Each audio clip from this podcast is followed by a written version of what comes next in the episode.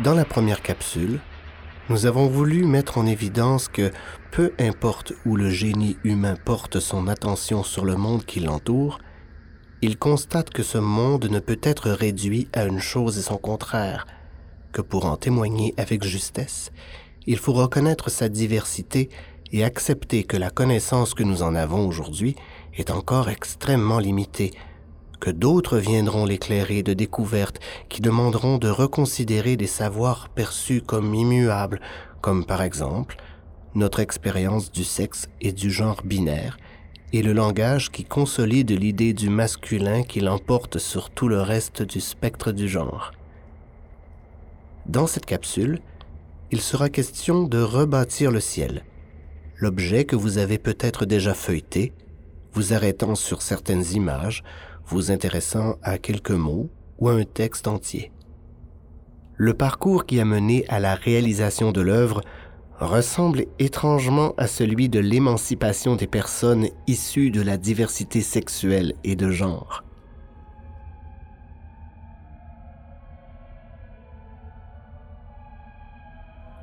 On peut dire que le projet a commencé à germer dans l'esprit de Simon Aymond alors qu'elle consultait les pages Facebook ou Instagram comme Portrait de Montréal ou Human of New York, qui recensent des témoignages de personnes habitant ces villes qui sont complétés par un portrait photographique. Rebâtir le ciel, qui n'avait pas vraiment de titre de travail, devait donc être, au départ, un journal de quelques pages qui aurait illustré, par des témoignages et des portraits photographiques classiques, quelques réalités de personnes gays et lesbiennes. Le journal devait être distribué dans les écoles primaires et secondaires du Saguenay-Lac-Saint-Jean dans le but de démystifier auprès des élèves ces réalités. Suivant un appel à témoigner, plus d'une centaine de personnes se sont montrées prêtes à raconter leur histoire et sur la trentaine qui a été rencontrée, plusieurs ne s'identifiaient pas comme gays ou lesbiennes et ce sont ces personnes qui ont fait éclater le cadre binaire initial du projet en faisant découvrir l'ampleur du spectre aux deux artistes, modifiant leur façon de s'identifier y elles-mêmes. L'écoute attentive des témoignages par les artistes les a menés à faire un autre constat. Bien qu'il demeure extrêmement important de transmettre des connaissances aux élèves du primaire et du secondaire à propos de la pluralité des genres et de la diversité sexuelle, ce sont les adultes, les parents notamment, qui semblaient les plus désemparés par rapport à ce qu'on appelle, à tort, de nouvelles réalités, alors que dans les faits, elles ont toujours existé, mais ont été invisibilisées à coups de moqueries ou d'interdits bien gardés par la menace. C'est à peu près à ce moment que le titre a surgi, « Rebâtir le ciel ».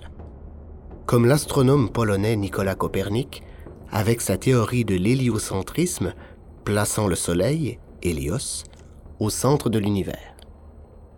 Rebâtir le ciel. Comme le savant italien Galilée, condamné par l'Inquisition pour avoir dénigré le géocentrisme faisant de la Terre le centre de l'univers et soutenu la théorie de Copernic. Rebâtir le ciel. Car bien que la Bible affirme que Dieu a créé le ciel et la Terre, avec les astres tout autour créés à notre seule intention, notre bonne vieille Terre n'est nullement le centre de l'univers. Et quand ces savants du XVI et XVIIe siècle ont fait la démonstration qu'elle tournait autour du Soleil, tout le système connu et défendu, notamment par l'Église, s'en est trouvé radicalement bouleversé. Mais, au final, la connaissance l'a emporté, ouvrant la voie à des siècles de recherche où les planètes à trois pôles, les milliards de galaxies et le pressentiment d'univers parallèles multiples ont remplacé la vision binaire d'une humanité au centre de la création.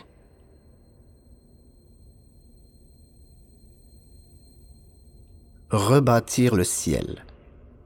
Parce que nous pensons que nous sommes en train de vivre une révolution copernicienne qui concerne maintenant le sexe, le désir et le genre, que notre construction binaire ne permet pas d'expliquer pleinement ce que nous sommes, qu'il s'agit d'un modèle réducteur qui favorise un petit nombre de personnes qui discriminent à partir de leur position privilégiée la majorité des expériences humaines.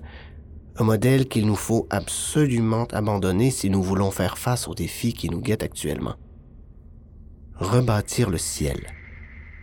Parce que la brutalité décomplexée qui s'exprime encore quotidiennement à l'égard des personnes issues du spectre nous rappelle les violences servies aux scientifiques qui ont déporté la Terre loin du centre qu'elle occupait.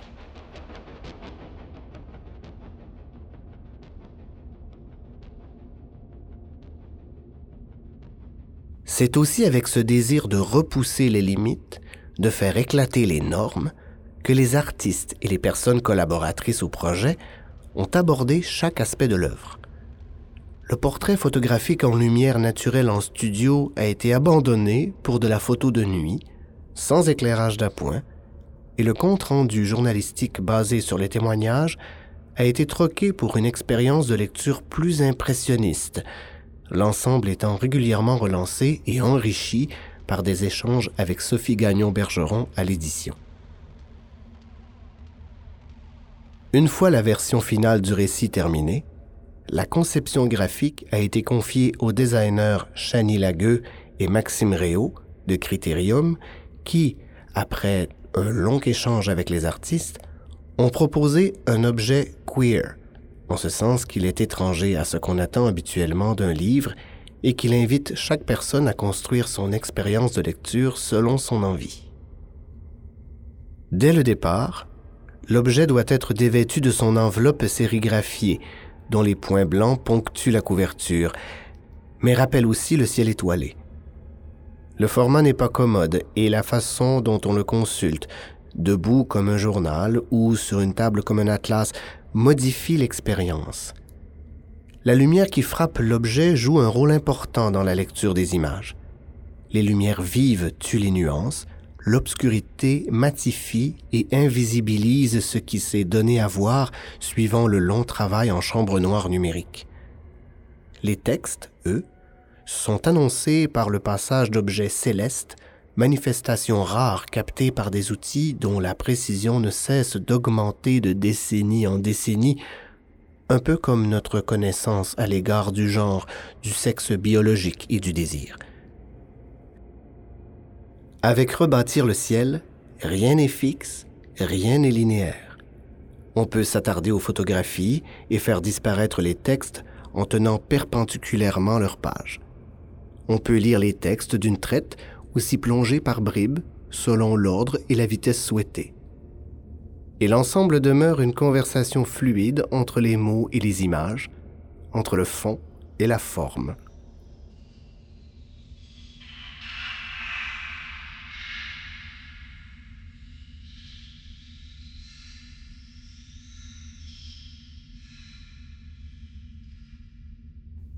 Vous venez d'entendre « Rebâtir le ciel », « Médiation électronique », « Capsule 2 », « Rebâtir le ciel ». Voix, Christian Ouellet. Texte, Michel Lemelin. Prise de son, Thierry Lambert de Canopée Média. Son, montage et réalisation, Jean-François Bourbeau. Visuel, Criterium. Une production d'Hyperfluide. Rebâtir le ciel est une œuvre co-créée par Simon Aymond et Michel Lemelin avec le soutien de l'organisme Diversité 02. Chaque capsule est produite grâce au soutien du Conseil des arts et des lettres du Québec, de Culture Saguenay-Lac-Saint-Jean, de la MRC Lac-Saint-Jean-Est et de la Ville d'Alma.